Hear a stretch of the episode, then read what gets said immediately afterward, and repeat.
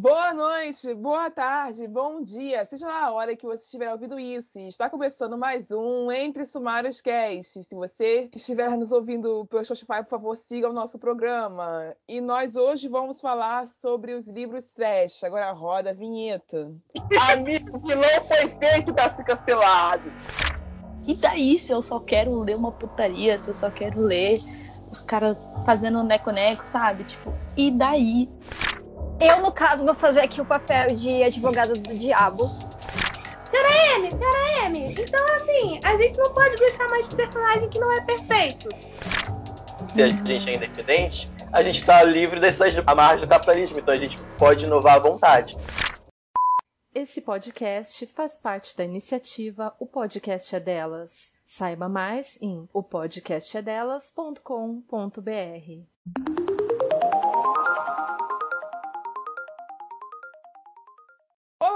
book ouvintes, e o tema de hoje é feito para falar de livros que são feitos com baixo orçamento de investimento, possuem altas doses de sangue e outras coisas escorrendo, e possuem enredos que podem ser classificados como de mau gosto, ridículos e ou escatológicos. Esses que eu acabei de definir são livros que pertencem à categoria trash, o termo em inglês que, simplificando muito, pode ser traduzido como lixo, e que geralmente é usado no cinema, quando nós lembramos de filmes como Velocipastor, que se você não sabe, é a história de um pastor que ganha superpoderes e se transforma em um dinossauro imenso de plástico, de borracha, que é completamente desequilibrado e salva o dia nessa forma é, pré-histórica. Eu assisti esse filme duas vezes e não consegui entender nada. O clássico dos anos 80, O Monstro do Armário, que é a paródia de filmes de terror, onde o monstro, que mais parece uma torre de bosta com olhos e boca, que começa a aparecer na casa das pessoas para levá-las dentro dos guarda-roupas para quê? Você me perguntaria. Não tem resposta, galera. Porque o povo desaparece depois que entra no guarda-roupa e você não sabe se morreu, se viveu ou se foi para outra dimensão. Ele pode muito bem ter a galera para Nárnia e ninguém sabia, sabia disso na época. Mas enfim, vamos para a terceira de bloco. Hoje eu vou citar o, um livro que é o Supremo do Trash, que ficou bastante popular no fim do ano passado. E sim, é esse mesmo que você está pensando, o Kissing Coronavirus. E esse livro conta a história de uma cientista que é parte de um time que está tentando desvendar a cura para a doença que só no Brasil já vitimou mais de meio milhão de pessoas. Só que daí injetam uma parte do vírus em matéria pura nas veias de um homem, que, segundo a trama, tá? É um gostosão, e ele vira uma espécie de forma humana do vírus, de pele verde brilhante e muito sedutora. Isso tudo é informação da sinopse. Eu não estou brincando. É a sinopse. Eu não estou falando mais nada além da sinopse aqui. E depois o que você o isolamento fez, meu Deus? O que o isolamento fez com as pessoas? É, para vo é, vocês verem que o povo não tá pra brincadeira. E, e depois, vocês já sabem, ela se apaixona pelo mostrengo, beija o mostrengo e transa com o mostrengo, a forma humana do corona. O que eu acho que vocês não sabem é que esse livro erótico trash faz parte de uma série que contém mais dois livros. E cada um deles sobre Nossa. uma é sobre uma variante do, do vírus, ou seja, a delta, que é roxa, e a gama, que é vermelha, são citadas no terceiro e segundo livro. E a, del... e a delta, que é a roxa, é a forma trissal, com é tipo é a delta, a, a original e a mulher no meio. Eles formam um trissal no segundo livro.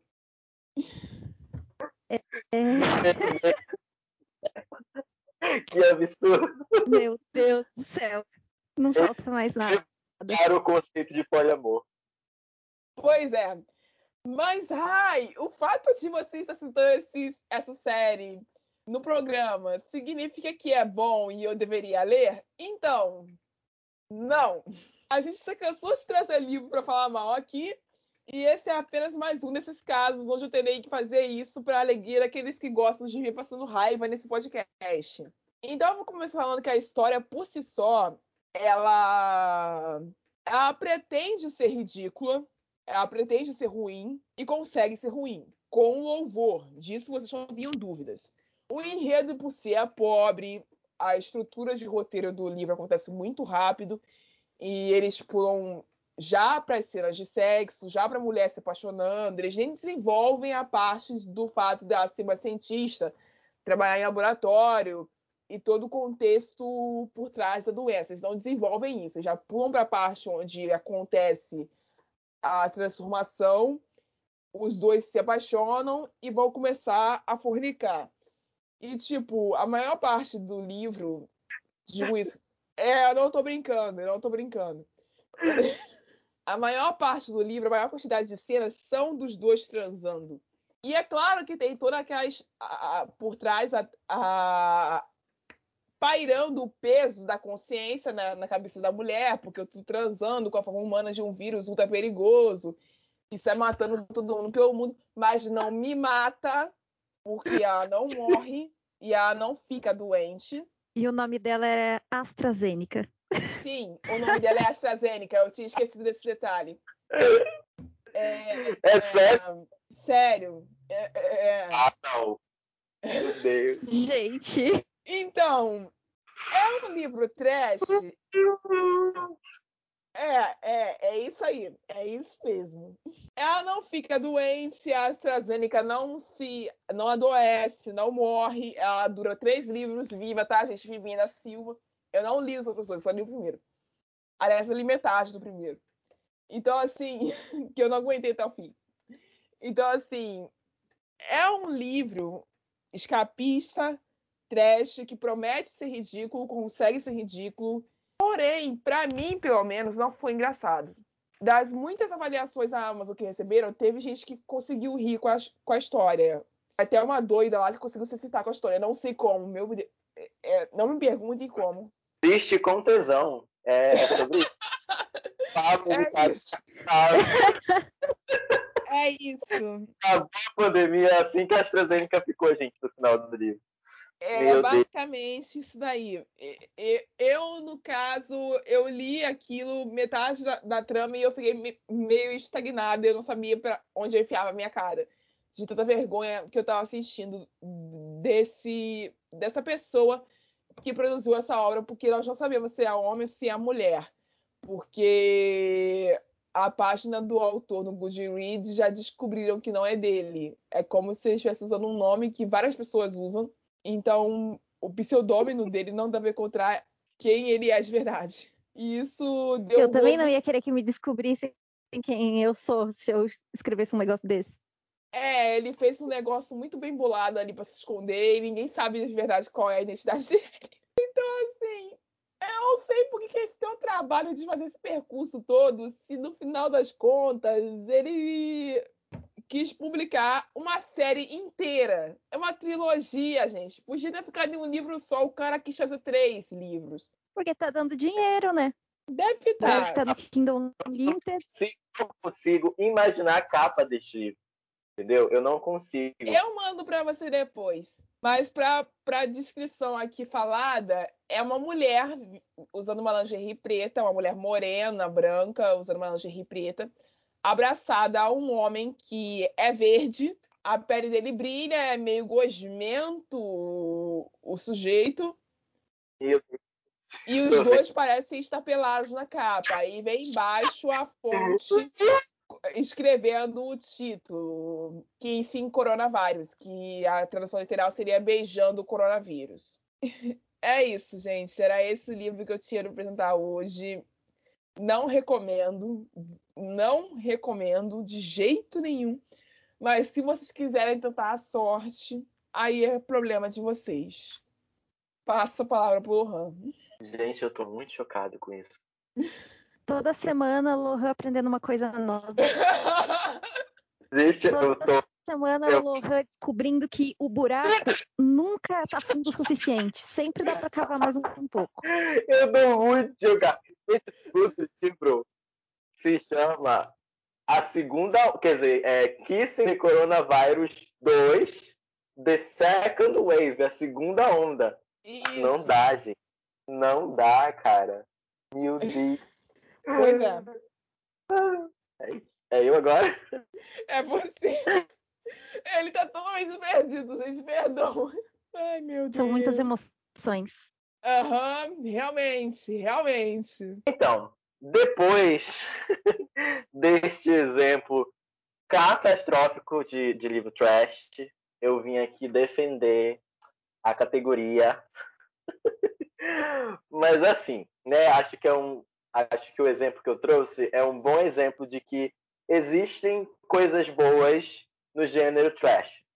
E aí tá em alta agora, voltou a, a alta e várias é, mídias e críticos estão falando que a gente está até vivendo uma nova onda de, de filmes do gênero trash que estão trazendo à tona esses livros da, dos anos 90 e 2000 que eram literalmente focados no terror trash. E aí o que está em alta agora pela Netflix é a adaptação do Rua do Medo, do Robert Lawrence Stein, é, que foi um livro uma série de livros muito famosa na, na, na, nos anos 2000, aonde a Rocco traduziu 16 exemplares, 16 histórias do, do Steam. E aí, assim, né? Vou começar, vou começar falando da capa. A Rocco, ela não gosta muito nem dela e nem do povo brasileiro, porque as capas do livro da série eram muito ruins. Eram não, elas são ruins até hoje porque eles nunca mais é, mandaram reeditar e nada, tipo, ficou abandonado lá. Então, tipo, já não tinha uma visão muito boa nas bancas de revista esses livros do Rua do Medo, porque qualquer pessoa que olhava já ficava assim, com, com nojo, entendeu? Eu já não queria ler, eu olhava aquilo, gente, não é isso aqui, não, não vamos passar em frente. E esses livros eram muito baratinhos, eram, chegava a ter R$1,99. Eu, eu, eu lembro que na época cheguei a comprar um por R$1,99. E eram, na verdade, eram livros, só que, se a gente for olhar a estrutura, são contos, porque como eles eram voltados para o público bem infanto-juvenil, é, as histórias não chegavam a ter 200 páginas. Então eram literalmente contos, assim, tipo noveletas. E aí era um terror juvenil trash, que foi adaptado, né, vamos dizer assim, para esse público e traziam temáticas bem clichês, sabe? Imagina aquele filme de terror, slasher, com algum assassino, com algum monstro, ou com algum fantasma, enfim, um mistério. Todos os clichês possíveis tem nas histórias do Rua do Medo. O telefone que toca e o protagonista atende e fica só ouvindo um, o silêncio, ou então uma porta que bate, ou então passos pela casa, ou então uma sombra e quando chega lá não tem nada. Todos esses clichês que vocês imaginarem tem nas histórias do Rua do Medo. É, eram bem bobas, porque como eram volta voltadas para o público juvenil, né, as histórias eram bem adolescente, bem temática colegial. Então, por exemplo, se a gente for olhar os nomes, é tipo é, o crush imperfeito, o novato, é, a ligação. É, o mais famoso é o Clube do Terror, que virou até uma série, é, mas todas elas tinham temáticas muito, muito bobas, vamos dizer assim, né? Ah, chegou um novato na escola, todas as meninas querem ficar com ele, e aí acontece assassinato até porque elas estão brigando para ficar com ele. Aí no final descobre que na verdade ele tem um pacto com algum demônio, essas coisas. Então eram histórias bem bobas, só que aí o que, que fica da questão do porquê é bom. Porque assim, era um mistério muito simplista. Então, por exemplo, tu descobria uma pista do mistério, tu já sabia o que ia acontecer. E aí ficava uma coisa viciante porque era contado de uma forma assim bem detalhada e fácil de imaginar a situação. E aí todos os contos tinham um teor assim, uma tensão de perigo, justamente porque todas as histórias se passavam na escola de Shed, de Shadside, né, que é a história que é a cidade original do livro, e tinha a Rua do Medo. Então, por exemplo, o conceito do trash era justamente nessas coisas bizarras que, por exemplo, tinha uma rua chamada Rua do Medo, tinha um cemitério que ficava na Rua do Medo, e aí tu ficava, mas por que ninguém se toca que isso é muito bizarro? Porque nenhum morador se toca que a rua onde acontecem coisas bizarras se chama Rua do Medo? Justamente porque trazia essa tesão do trash. E aí é, ficou muito famoso, né? O Robert que só publicava. E aí ela foi adaptada, só que assim, quem lia na época é, Rua do Medo e vai assistir o filme agora, vai perceber um upgrade, entendeu? Vai perceber que o negócio não está muito no mesmo nível do, dos, dos contos da, dos anos 2000, porque o filme já trouxe assim um lado bem mais pesado, tem cenas de gore, tem é, as cenas de morte né, são muito pesadas. E aí, só que o que manteve foi justamente aquela coisa do crush, aquela coisa do personagem que é apaixonado pela, pela aluna mais famosa da escola e tudo mais. Mas a minha recomendação é que Rua do Medo, apesar da capa ser muito ruim, é um bom exemplo de livro trash que traz esse assim, besta, clichê, mas que entretém bastante. Tipo, a leitura é muito rápida, sabe? Acho que em meia hora tu consegue ler uma história do Rua do Medo. Só que não tem mais para vender, né? Esse é um ponto. A Roku, como eu disse, a Roku ela se odeia e odeia o leitor brasileiro, porque ela não publicou mais. Será que então, com a se você- série vão fazer uma nova edição? Eu espero que sim, tem uma grande chance, do, porque a série estourou, né, com muita força, principalmente no Brasil e, e nos Estados Unidos. Então tem uma grande chance de que eles repensem isso, mas esperar a Roku é realmente um negócio muito difícil. Teve É, um. porque, porque Grisha teve uma nova edição, né?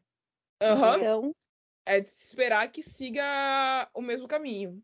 O pessoal que tem o livro, né, que tá metendo a cara é, o, no valor vendendo online. Por exemplo, eu fui procurar o livro para comprar, e aí, tipo, o que era R$1,99, que era o, o mais famoso, que é o Clube do Terror, tava 150, sabe? 150. É, cara, virou objeto de alto valor agora, é colecionador, vão vender a eu odeio essa máfia de livro, livros raros. Que nem quando a- agora que a, a Morro Branco falou que vai lan- relançar Circo da Noite, eu dei graças a Deus. É só sentar na internet, agora sumiu as pessoas que estavam vendendo a cento e poucos reais o livro.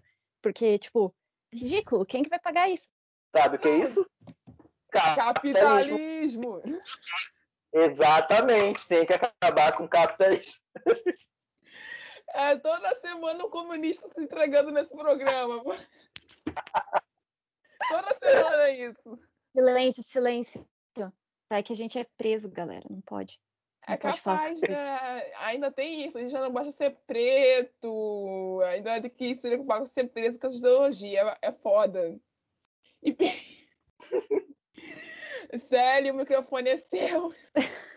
Gente, assim, ao contrário é, dessas pessoas aí cultas que leem vários gêneros literários, eu não, eu sou bem farofa. Eu leio hot fantasia, então eu não leio livro trash, nunca li livro trash. E, assim, o que eu conheço de trash, a minha experiência com trash na minha vida é Zé do Caixão e é só, acabou por aí.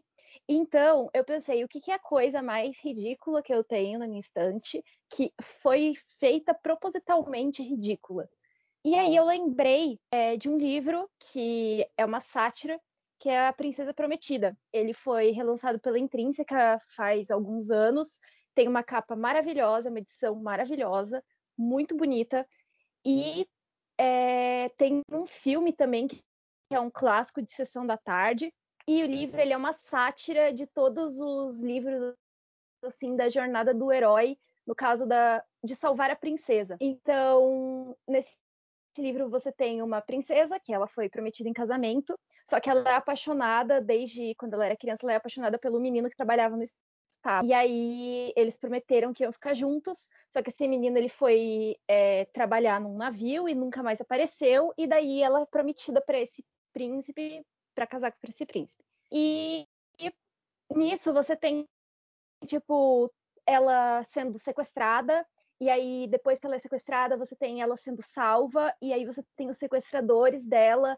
se juntando com o salvador dela, porque ela é sequestrada de novo, e são várias coisas muito loucas, só que o livro é muito, muito engraçado.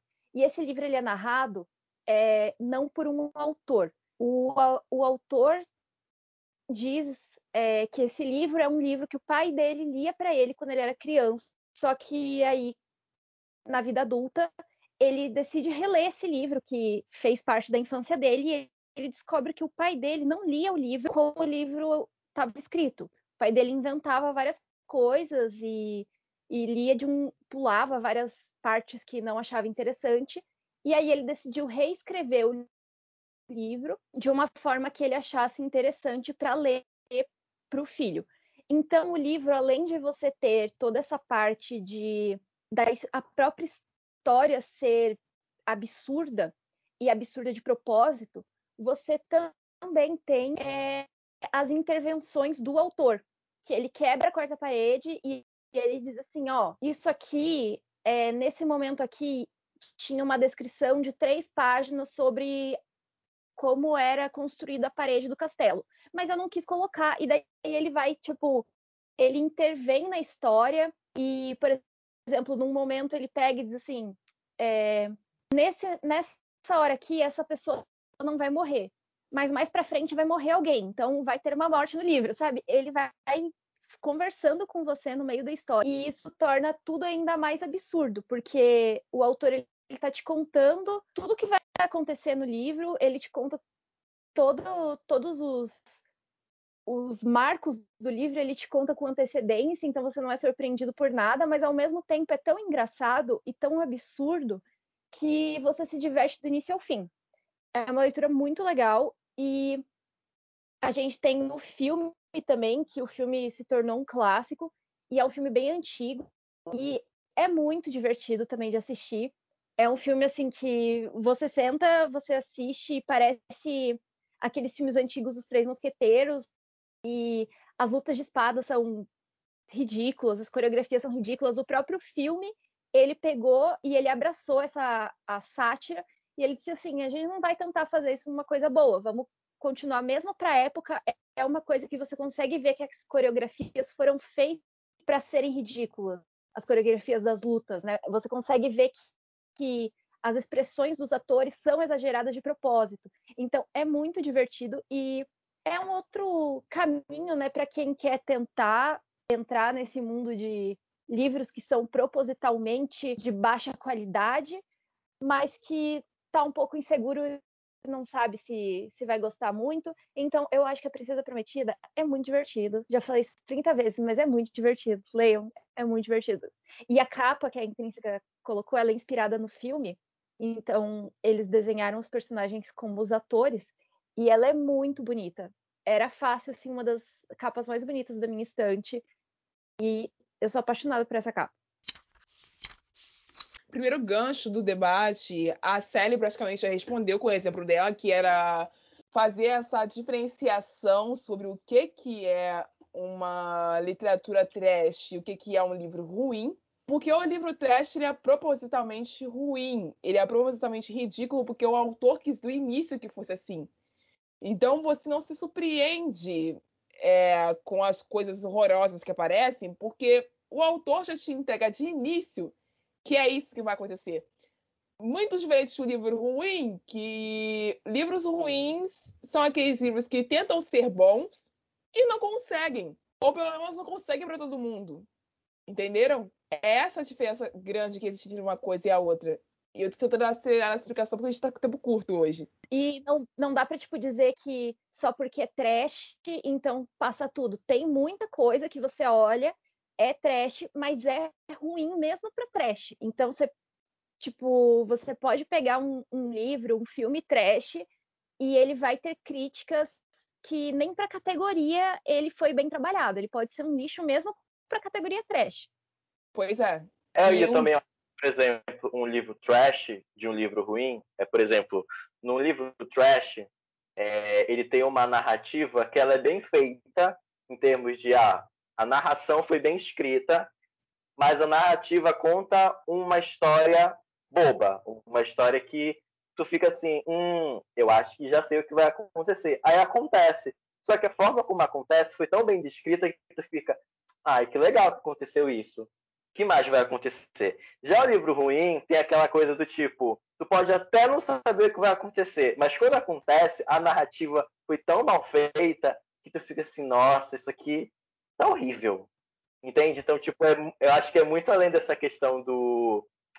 É, ah, foi escrito para ser ruim. Eu acho que é muito uma questão de, de como se desenvolve a história de um livro trash. Eu acho o que trash é muito é... fazer piada de si mesmo, né? Isso. Isso.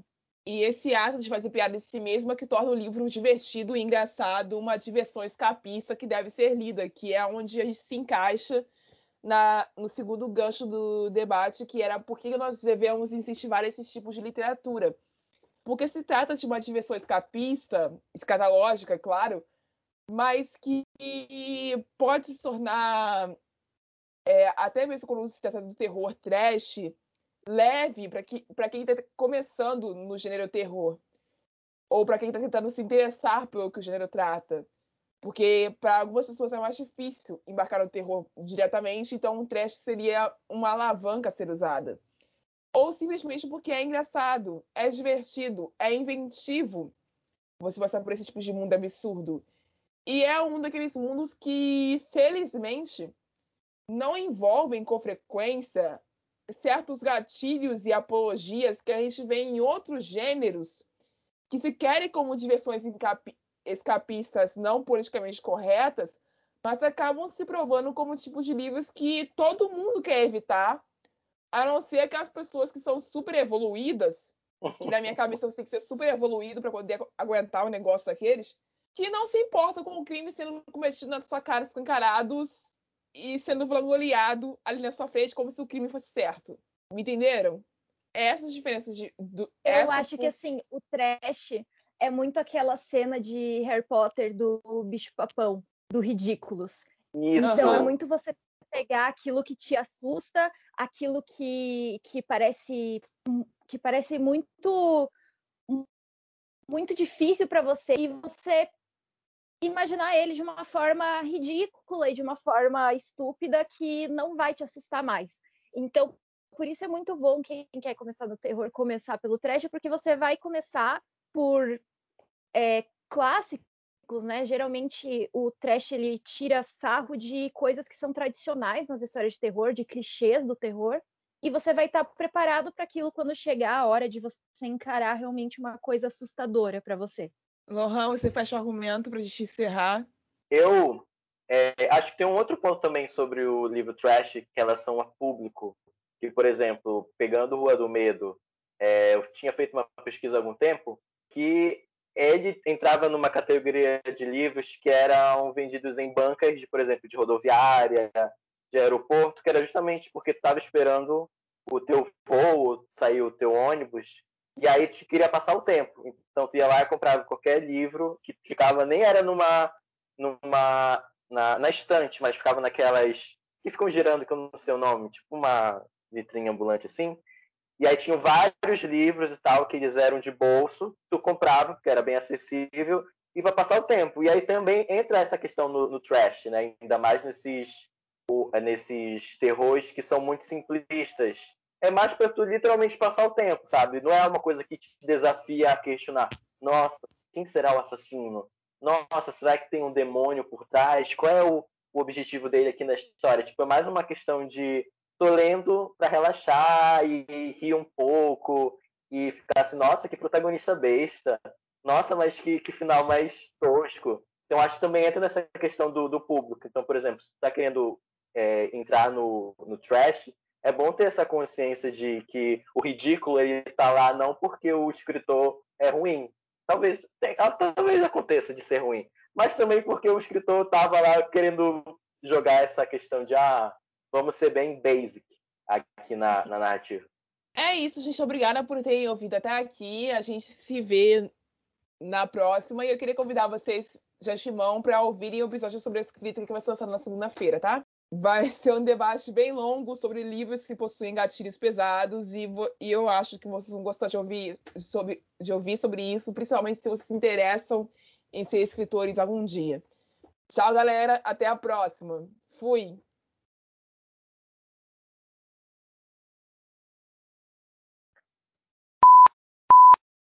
Você ouviu um programa participante da rede Podcast é Delas, uma iniciativa que fornece toda a infraestrutura necessária para mulheres hospedarem e publicarem os seus podcasts. Para fazer parte, entre em contato conosco através do site opodcastadelas.com.br ou através das nossas redes sociais, como arroba o podcast Delas.